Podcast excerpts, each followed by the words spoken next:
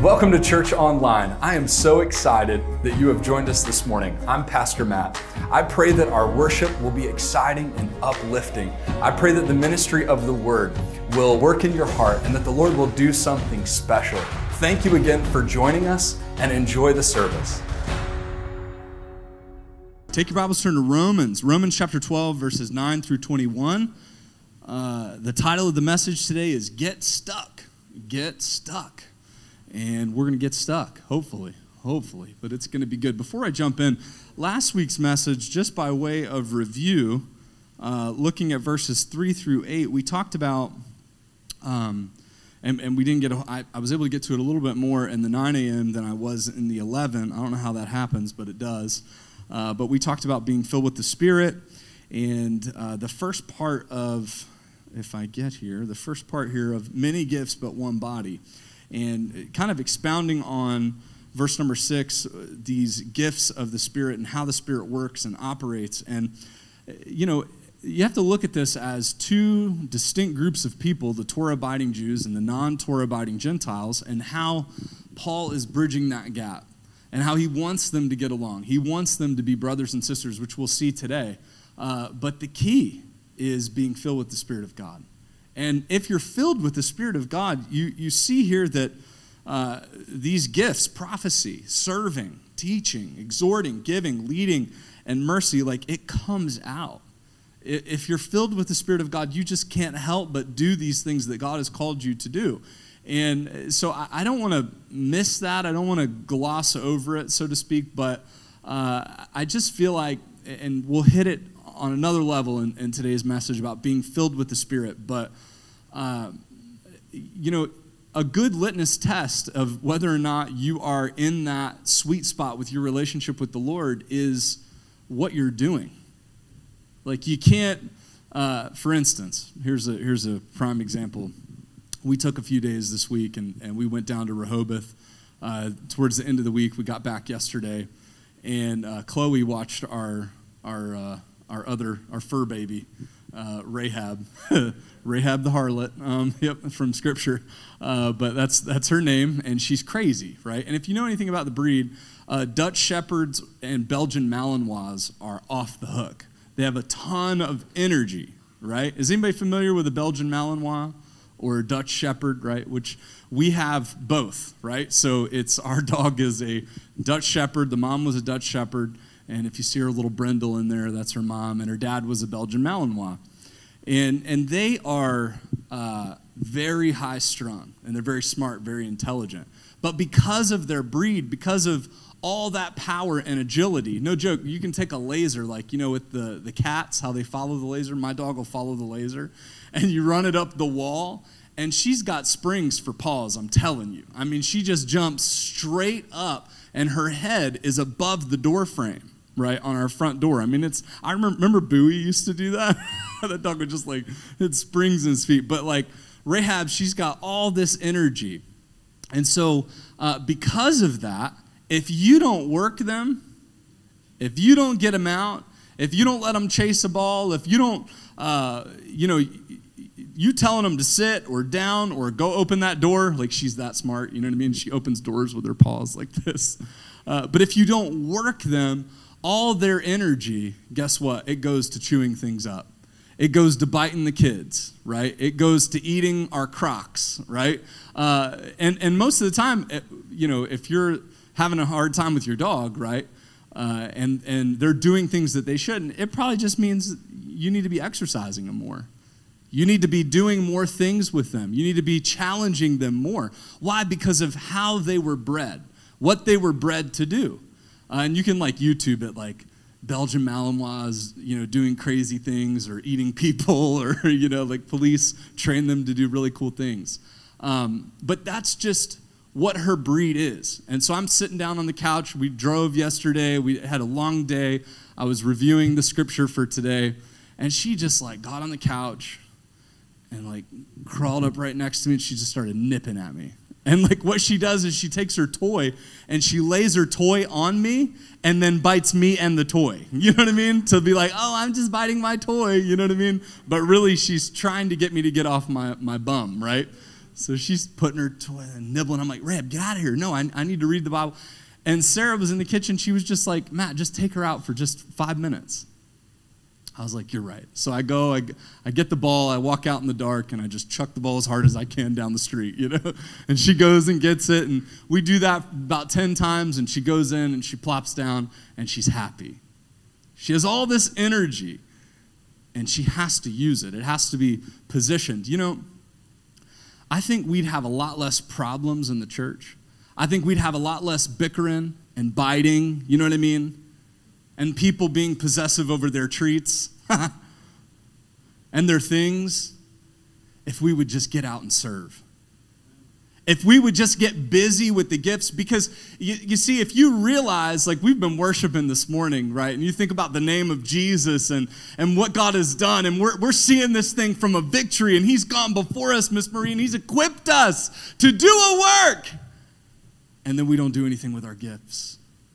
What do we end up doing? We end up biting each other. We end up bickering. Nothing gets done. We end up tearing the house of God apart. Why? Because all we need to do is go work for a minute. I don't want to work. I just want to come to church and sit. Have a Belgian Malinois and see how that works. I just wanted you to sit in the corner and look pretty and take my nice pictures on Instagram. Having a dog is more responsibility than that having a Holy Ghost inside of you is more responsibility than that.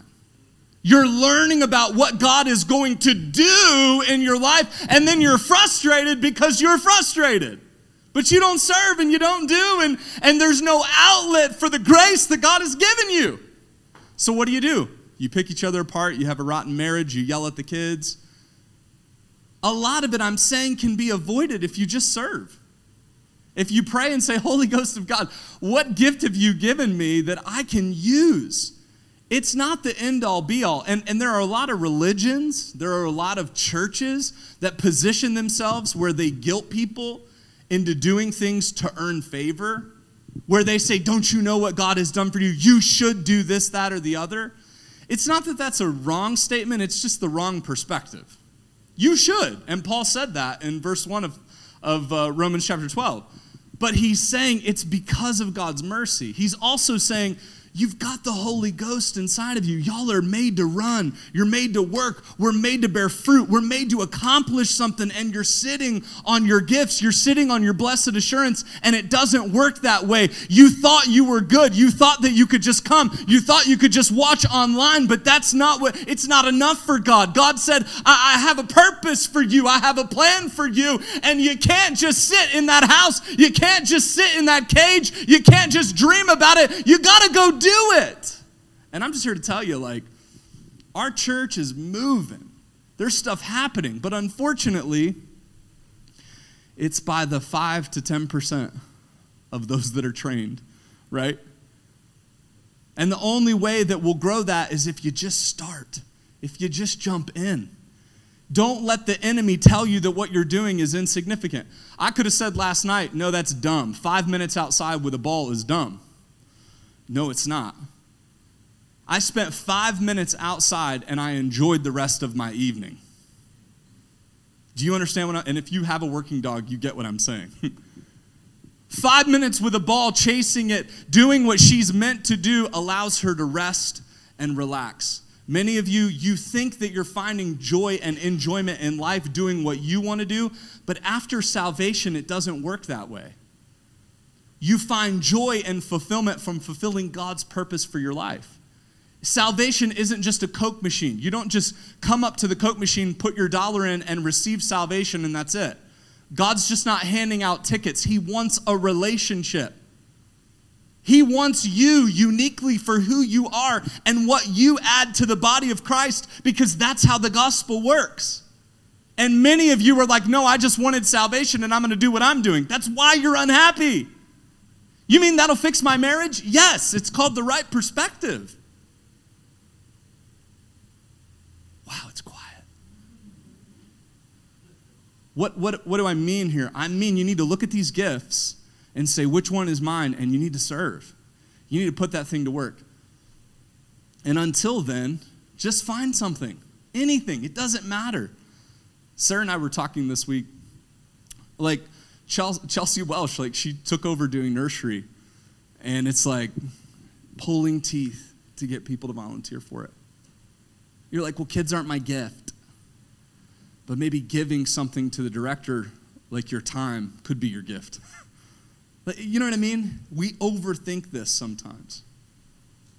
Our children's ministry is growing.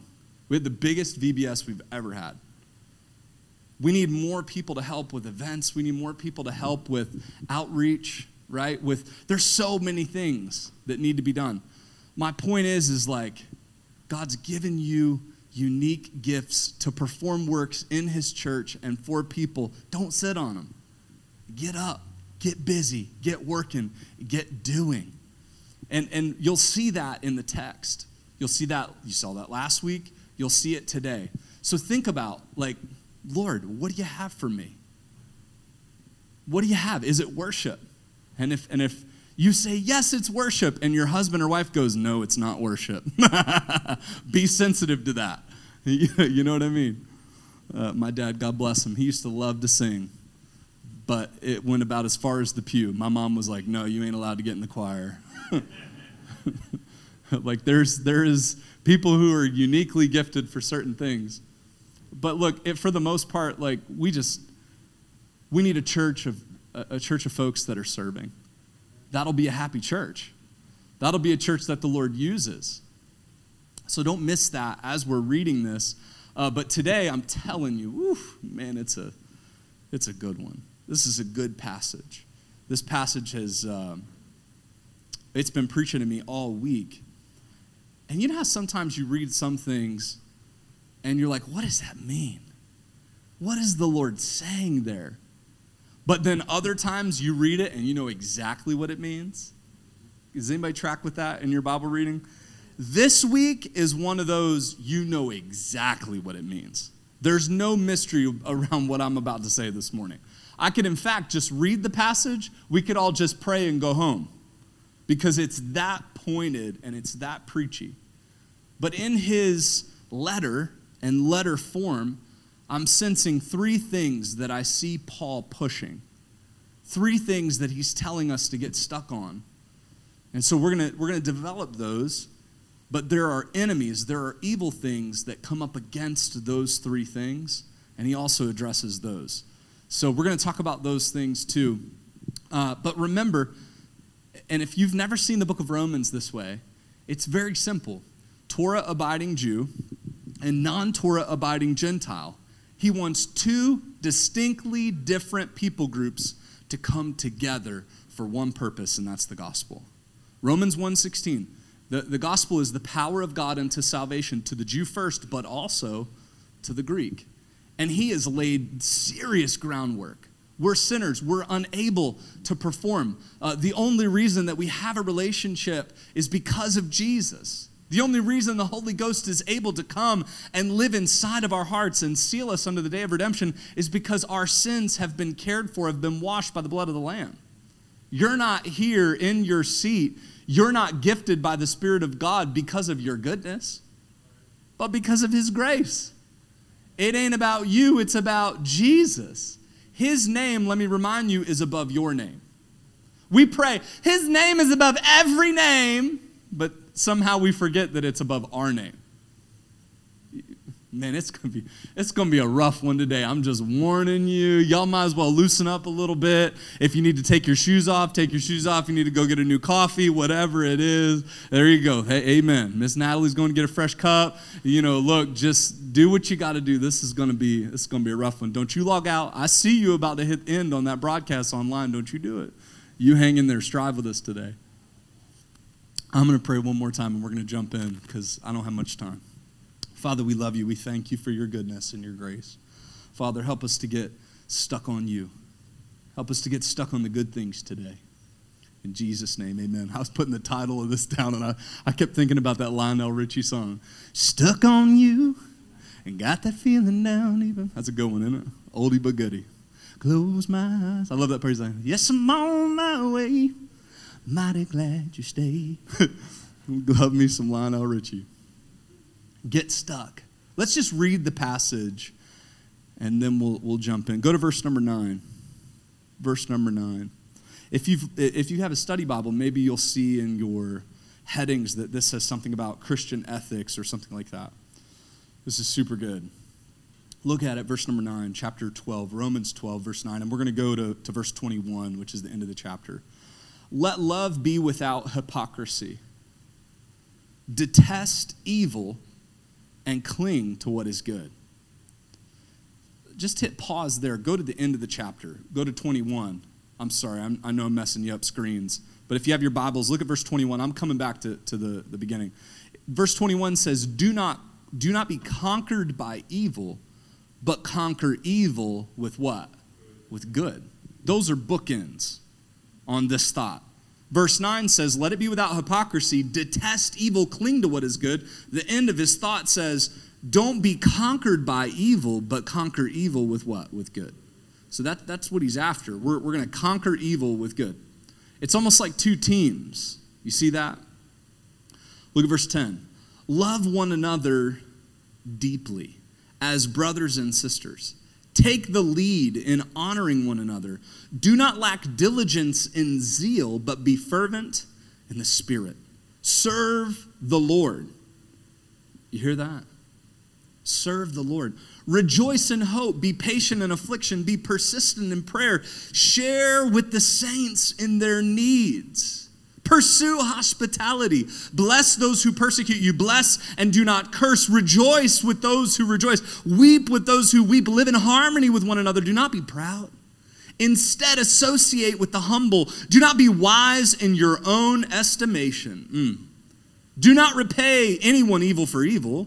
Give careful thought to do what is honorable in everyone's eyes. If possible, as far as it depends on you, live at peace with everyone. Friends, do not avenge yourselves. Instead, leave room for God's wrath. Because it is written, Vengeance belongs to me. I will repay, says the Lord. But if your enemy is hungry, what's it say? Come on now. What's it say? Say it louder. If your enemy is hungry, laugh at him. If your enemy is, is hungry, text, text your friend and say, Ha, told him. No. If your enemy is hungry, feed them. If he's thirsty, give him something to drink. For in doing so, you will, he, you will be heaping fiery coals on his head. That's a quote from Proverbs. Do not be conquered by evil, but conquer evil with what? Mm-hmm. Doesn't it preach itself? It preaches itself. Even though it preaches itself, I'm going to preach it too. it's going to be good. Listen, we often find ourselves in cycles, am I right? Here, here's what I mean by that.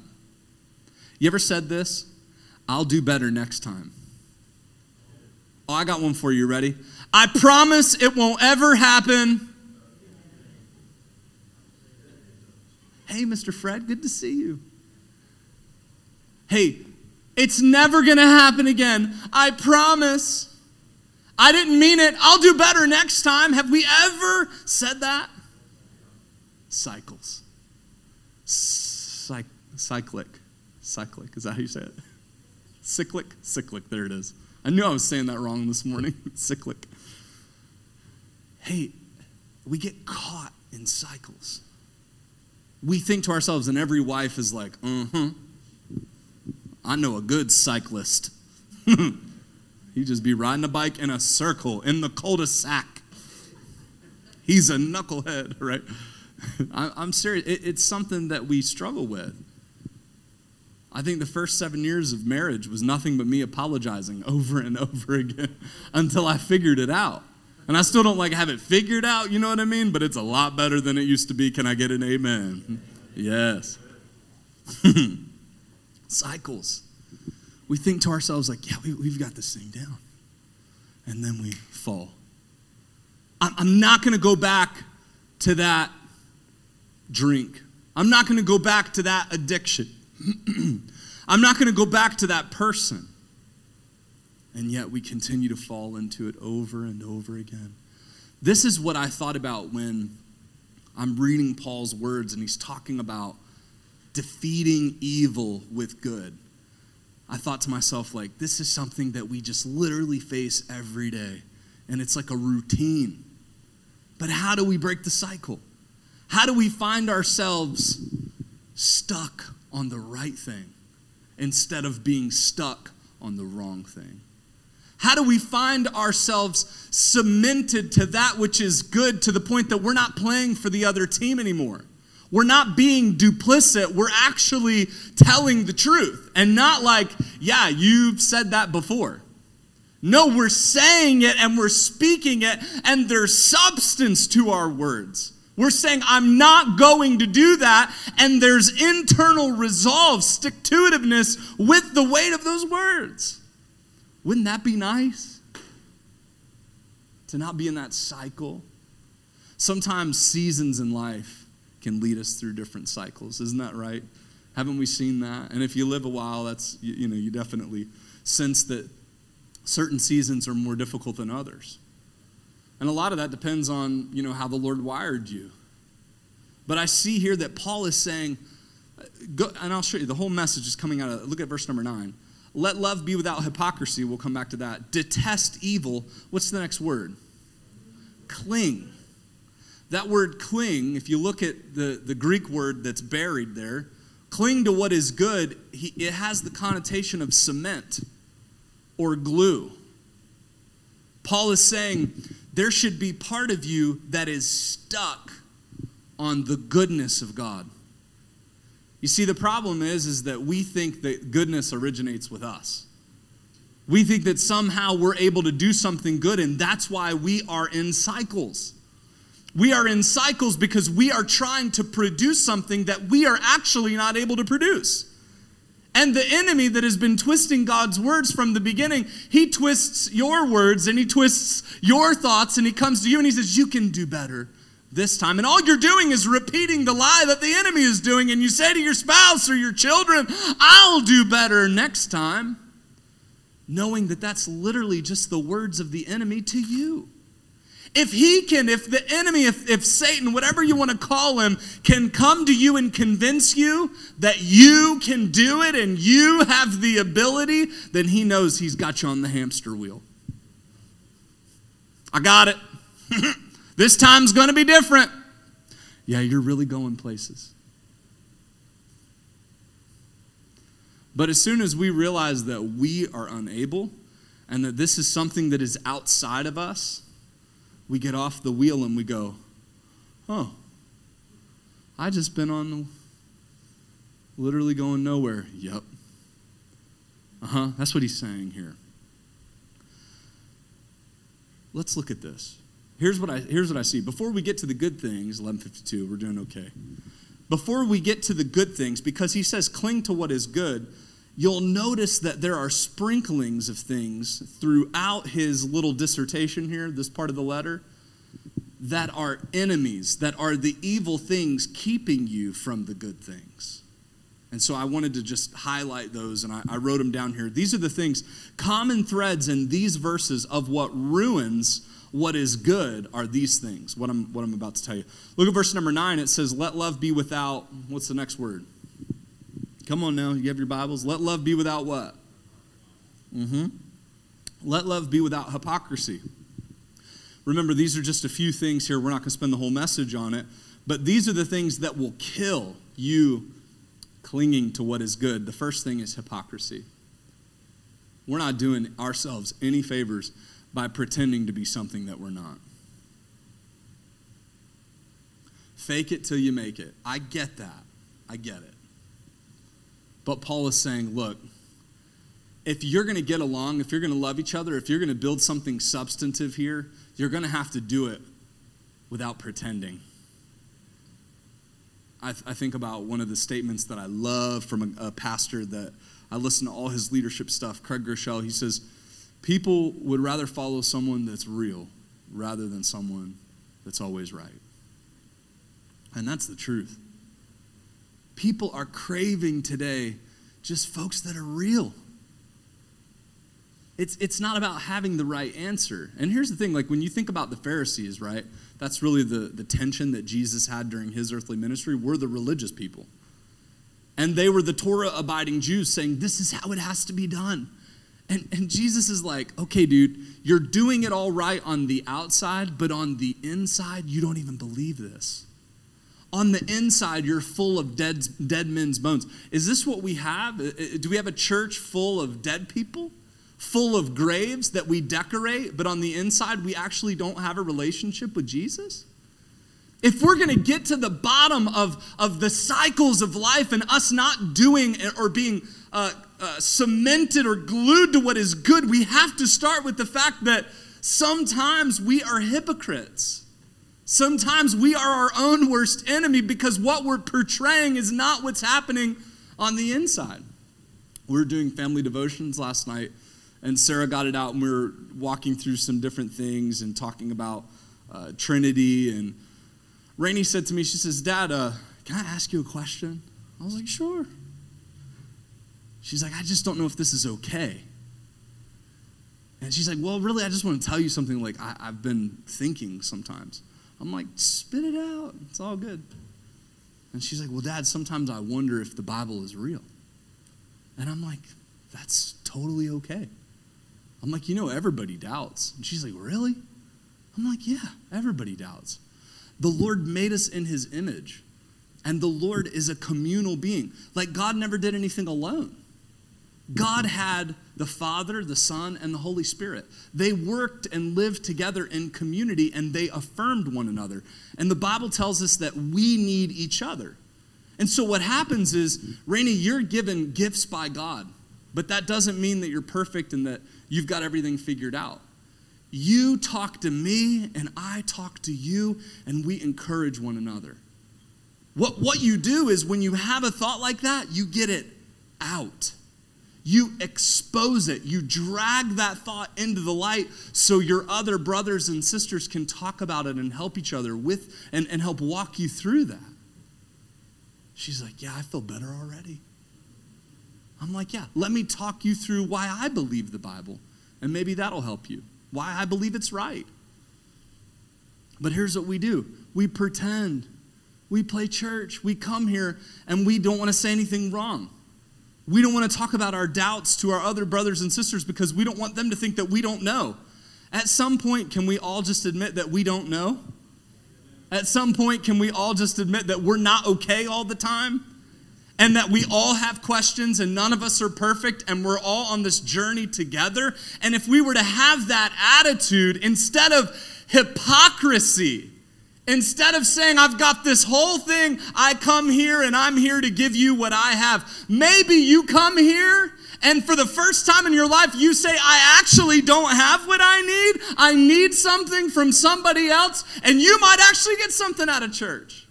You might actually find encouragement. You might find that the Lord gives you an answer uh, for something that you've been looking for, but you can't come knowing everything. You come empty to get what? Filled. You come filled and you ain't going to get nothing. Let love be without hypocrisy. Hmm. Could it be that he was saying, y'all are different type, different types of people? And if you're going to be able to get to the place as brothers and sisters, ooh. So the wording there, let love be, and then it goes on to say, as brothers and sisters, it's the Greek word phileo. The city of brotherly love is called what? Huh? Philadelphia, phileo. That's where we get it. it comes from that Greek word. Brotherly love. It's talking about accepting each other as brothers and sisters. And these were two totally different groups of people. How do we get to that place as a church where, you know, it's just like, it's not saying that you always get along. Brothers and sisters do not always get along. Can I get an amen? but what it means is that at the end of the day, we're still related. At the end of the day, we're still there for each other.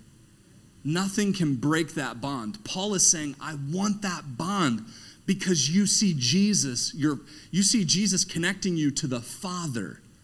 And if you all have the same relationship with the Father, that means you're brothers and sisters, and you have an unbreakable bond. That's what Paul is saying. And you need to do that without projecting. You need to actually love them, even though you don't agree with them. You need to actually be connected to them, regardless of how you feel about their actions.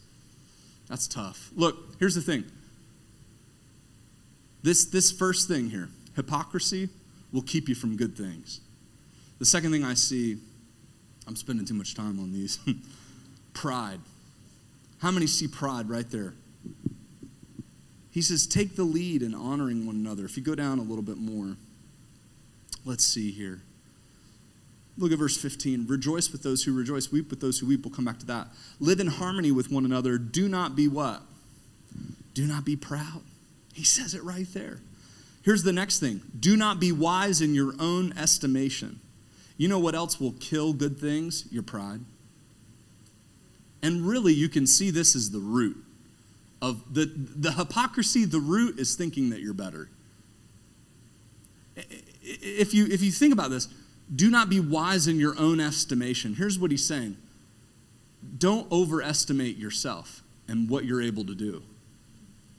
Overpromise and under what? Deliver. Many of our cycles and the problems that we get ourselves in are because we think that we're more capable than we actually are. The whole point of this is to say you're not capable. Jesus is. The whole point of this is to say don't worry about being the best because you have the best.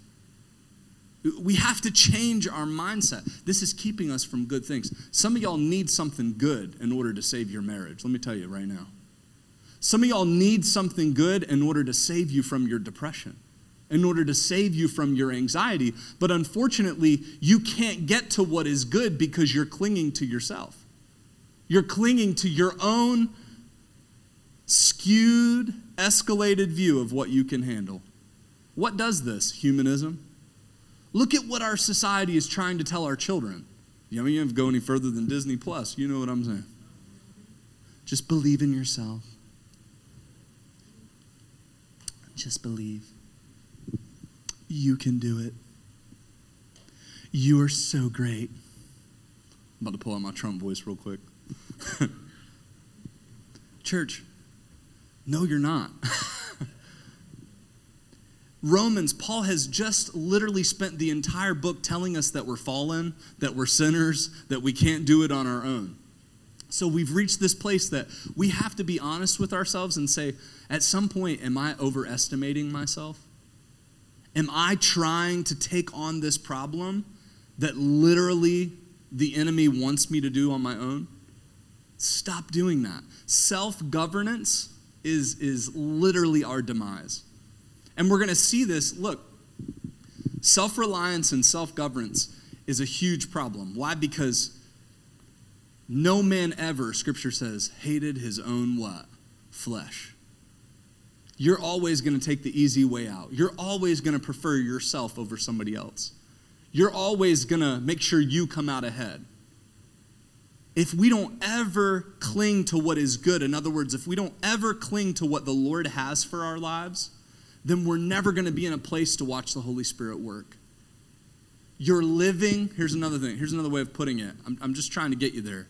You're living in the natural. So why would you expect to see something supernatural from the Lord? You're, you're good with your ability, so why do you even pray? It's getting quiet. Cling to what is good. I'm sure.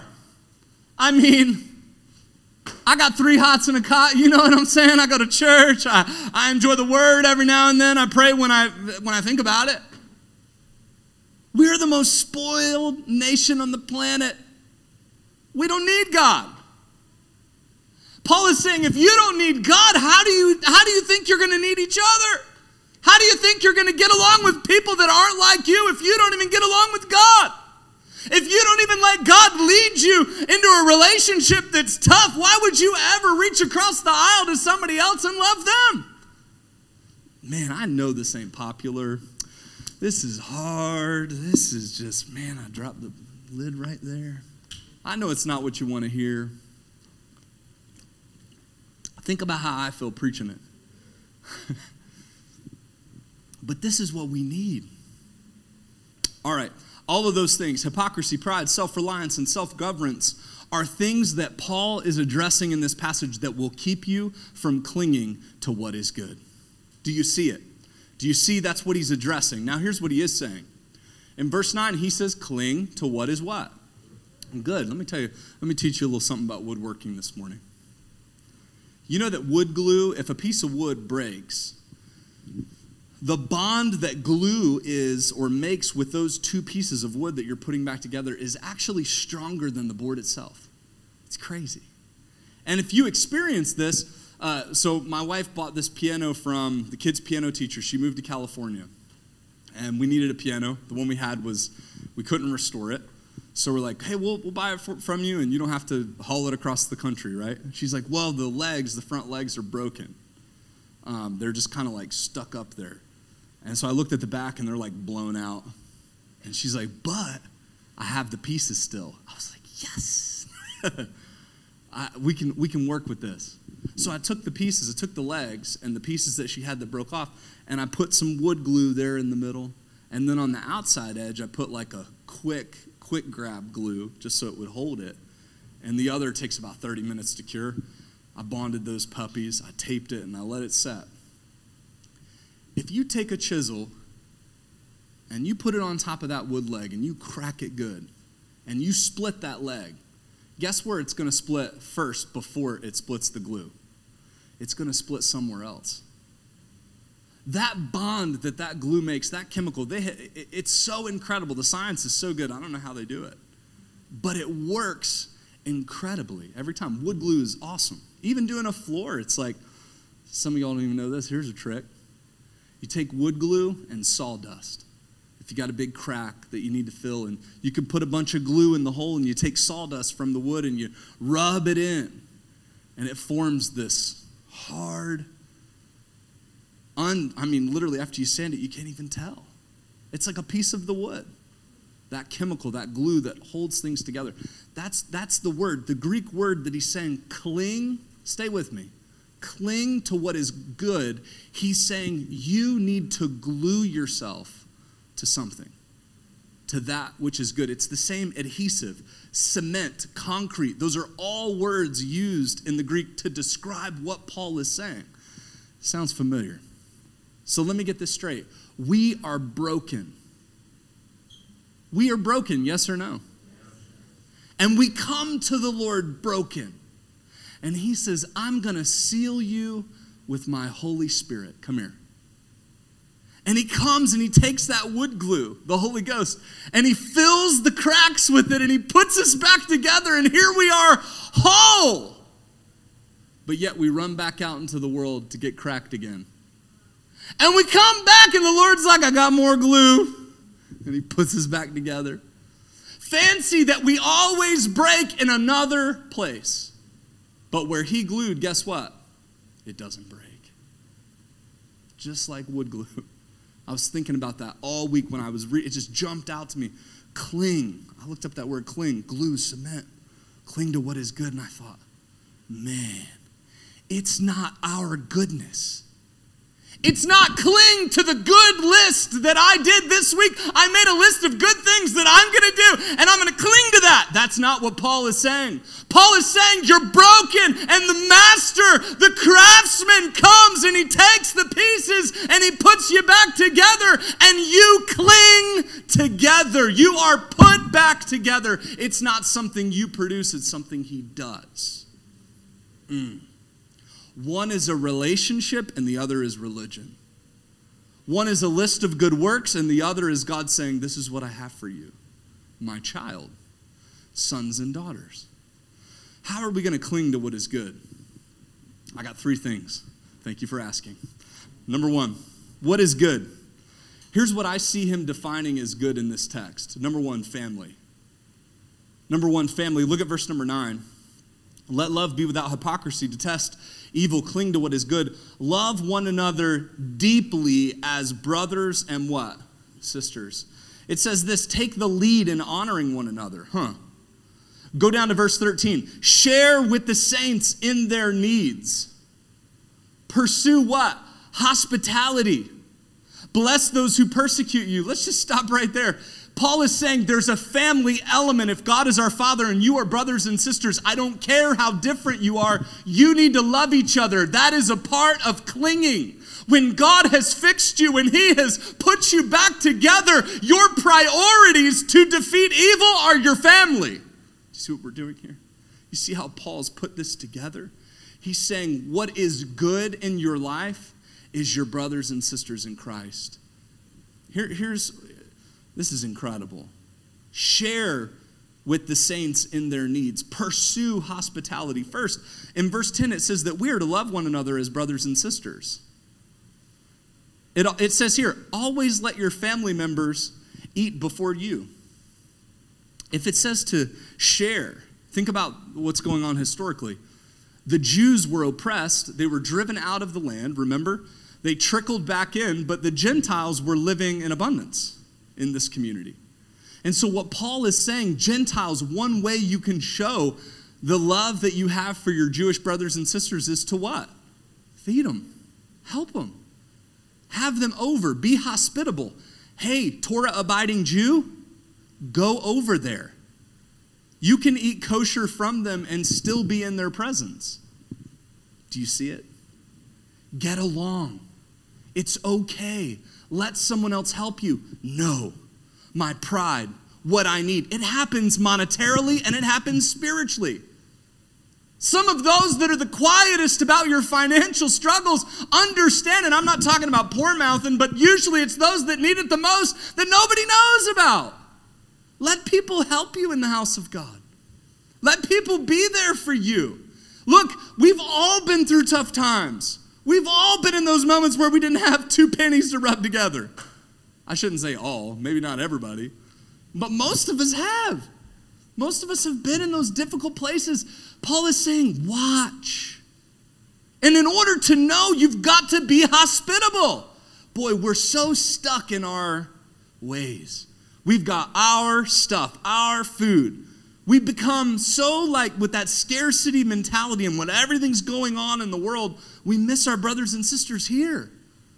Paul is saying there is really no better way to show what is good and that you're clinging to the gospel by being hospitable. How do we show what is good? Number one, family. We are brothers and sisters in Christ. This works spiritually too. If you're suffering, you're depleted, and you don't have what you need spiritually, tell somebody. We don't go out to eat with each other enough. We just don't. I mean, Sarah and I are constantly, like, our house we just we're so thankful for our home because it's we're constantly entertaining. People coming through and you're like i ain't never been to your house. Well come tell me that you've never been to my house and i promise you you'll be at my house within the week. I mean i ain't stingy with what the lord gave me. Like legit like we love it why because we love people we love talking we love helping you know why because we get helped we hear what we need Look, this isn't about being a Rambo, you know what I mean? Some kind of lone survivor in this thing. That's not church. You say, well, I'm just an introvert. Okay, find another introvert to love on. Sit in the room real quiet. Whatever you need.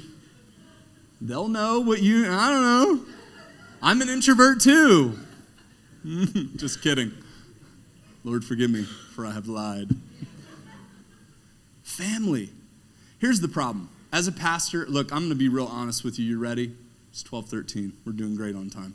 Not really. Don't look at your watch.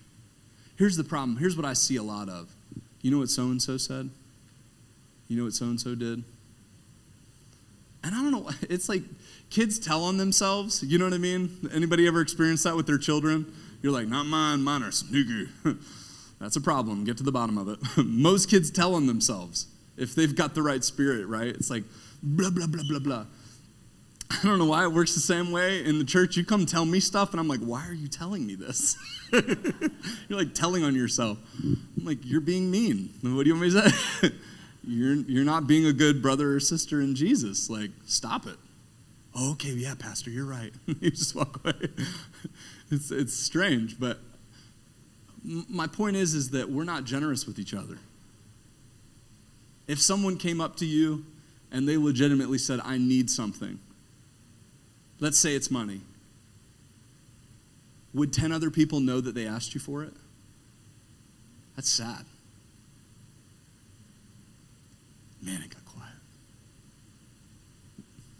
Or would they know that they could get what they need from you and nobody else is going to find out about it?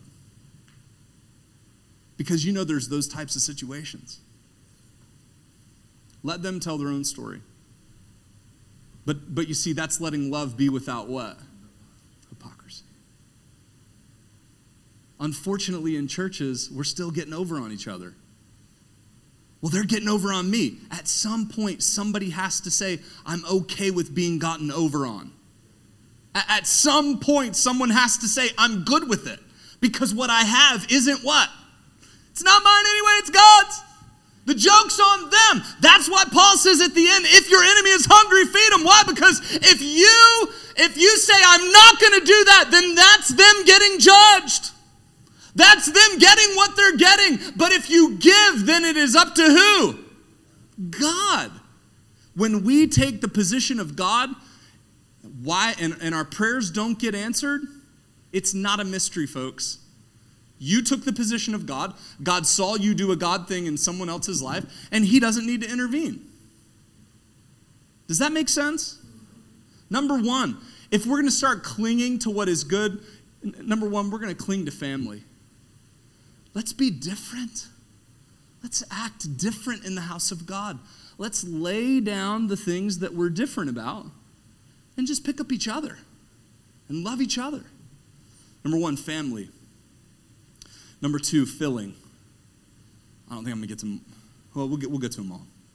Look at the word. I, I just have to share this with you. Look at verse 11. Do not lack diligence and zeal. Be fervent in the spirit. You know what that word means? I, this was I was blown away when I looked this up. That word fervent, it means boiling. It means boiling. It means hot. Like right now, it's hot in here. Is anybody else hot?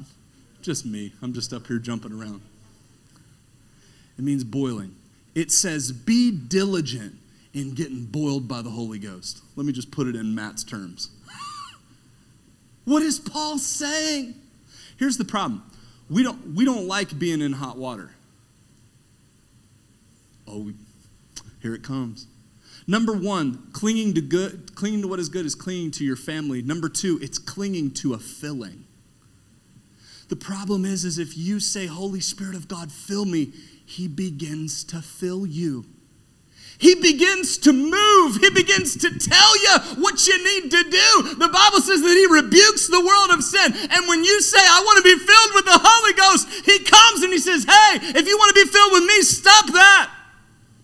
If you want to be filled with me, don't do that. Do this. Tell them that you love them, even though you don't. Forgive that person. Woo. And what do we do? We jump out of the hot water. And Paul is like, in order to defeat evil, you have to cling to what is what? Hmm? Back in the pot. Get back in the pot, fervent in spirit, be diligent to be burned by the Spirit. While I was musing, the psalmist said, The fire what? Burn.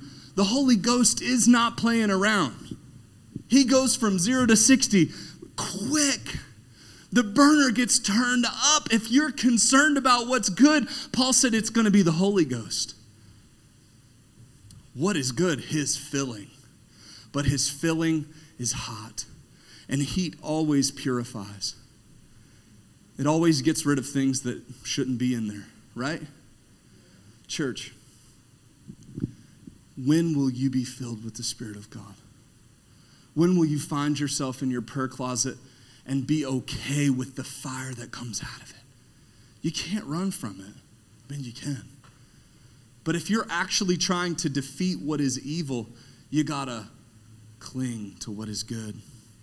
Consistently seeking the Holy Spirit's guidance, Paul says, remain in the water when it gets hot, fervent in spirit. Stop getting out of the water. It's hot, I don't like it. It's okay. Let me tell you, I, mean, I get a vision sometimes. The Lord shows it to me, and I see our church, and it's like we're doing a ton. Like we're doing more community stuff. I see our church loving each other. I see our church being there for one another. I see folks serving one another. I get that in my mind's eye. And then I think about reality, right? All the problems. And I think about all the dissimulation. I think about all of the hurt. And I think to myself, like, Lord, what's missing is the filling. And if each and every one of you, look, you may there may be somebody in this church right now that you don't like. In your mind, you're like, I don't like them, they're weird. I promise you, you go to your prayer closet, and that's the person that the Holy Ghost is going to bring up. They got something for you that you need. I see it. I've seen it over and over again. You have to want the filling more than your comfort. You gotta want the filling, and it's hot and it hurts and it's boiling, and you go, I'm just gonna go back to doing it my way. Uh uh-uh. uh This is without hypocrisy. I'm good on my own. No, you're not. You need your brothers and sisters. You have to love each other. Paul said, This is how it's gonna work. I don't care if you're some arrogant Jew that thinks that they can't eat and dine with a Gentile. If you don't humble yourself, you're gonna starve. They have what you need, and you have what they need. You have a rich heritage of what God, Yahweh, has been doing for your family for years and years and years. They just started in this thing. There's no such thing as a self made man or woman in the church. There's such a thing as a, a man and a woman that clings to God. And that comes with a filling. And you got to be okay with the pain. The last thing this tells if you're filled is feeding. I kind of hit on it already. If your enemy is hungry, what's it say? Feed him. This is a mentality here. I'm going to explain this to you, church. Family, filling, and feeding. It is time that we feed our enemies. It is time that the church actually is different. It's time that you actually cling to what is actually good. And what Paul says is actually good is when you love the unlovable. Okay, so um, um, Pastor Matt said that if he need, we need people to serve, so I'm going to serve. And so you show up to serve in the nursery, and it's like, I'm not, I'm not. This is literally an illustration. I have no one in mind. It's like I'm serving 2022, right? Look at my picture here in the nursery, wiping snot nose. I'm going to serve on the worship team. Doing it for Jesus. Hashtag love first. Right? All the things that are out there in front of people. Maybe you come and you clean. Maybe, I mean, there's like a hundred things, right? We could just, you, you work in kids' ministry. Maybe you come to the old people Bible study and you give like cookies and stuff. Whatever it is at some point, the church has come up with this cheap version of what it means to have a relationship with the Lord. And it's what you add to the story, it's what you add to the church. It's the good things that you do. And Paul is saying, you know what the litmus test is? Not how many times you served this week, but who you fed. You know that person that you haven't been able to forgive? Paul is saying, I'm going to judge how good you are by how much you feed them, by how much you love them, because that's the hard stuff. And I shouldn't say anybody can serve because we're struggling with getting people to serve too. So please come and serve. But I promise you, the barrier, watch this. Come on now, this is, this is the stuff. This is it the barrier to you serving and living a Christ centered, fulfilled life is that one person that you don't like. I'm telling you. It's about feeding your enemy. And look, it hurts. Trust me. I'm thinking about one situation in particular in my own life, one that I struggled with for years. I would like rather preach a million messages. I would work in the church 80 hours a week. I would do whatever, God. Just don't tell me to go forgive that person. Do you understand what I'm saying? What Paul is saying is you've got to stop being God. You've got to stop administrating all of your good deeds and you just do what God tells you to do, and He'll handle the rest. And unfortunately for us, nine times out of ten, God comes to you and says, You need to fix that one thing you don't, you don't want to fix. You need to give to me the one thing that you've been holding on to for years. And I know this isn't everybody's story. It's mine, it was mine. But when you submit to that, I think about Psalm 23. We talked about this on Wednesday morning this past week. Yea, though I walk through the valley of the shadow of death, I will fear no evil. Thou preparest a table before me where? In the presence of my enemies. You take me to the scariest places to eat with the scariest people? Does that sound like fun? We all, I mean, how many times have we quoted Psalm 23 and we're like, the Lord is my shepherd? He's so, I don't know where this voice came from today. It's a good one. it's like some kind of woo girl or something. The Lord's my shepherd. He makes me lie down in green pastures. That, that is tweetable. That's going to be, I need to hire a photographer right now. Green pastures. That's 2022. No. Yes. But also, what? Prepares a table in the presence of all the people you hate. Man. Look, we, we got to figure this thing out. Until we figure this thing out, we're operating at like 10%. What do you mean? I mean, you and us and everybody. Until we figure out how to forgive and how to love people that we don't, that we don't like, then we are playing God. God says, if vengeance is needed, guess what? I got you. If justice is needed, guess what? I got all the justice in the world. Not only did I crucify my own son because I care about justice.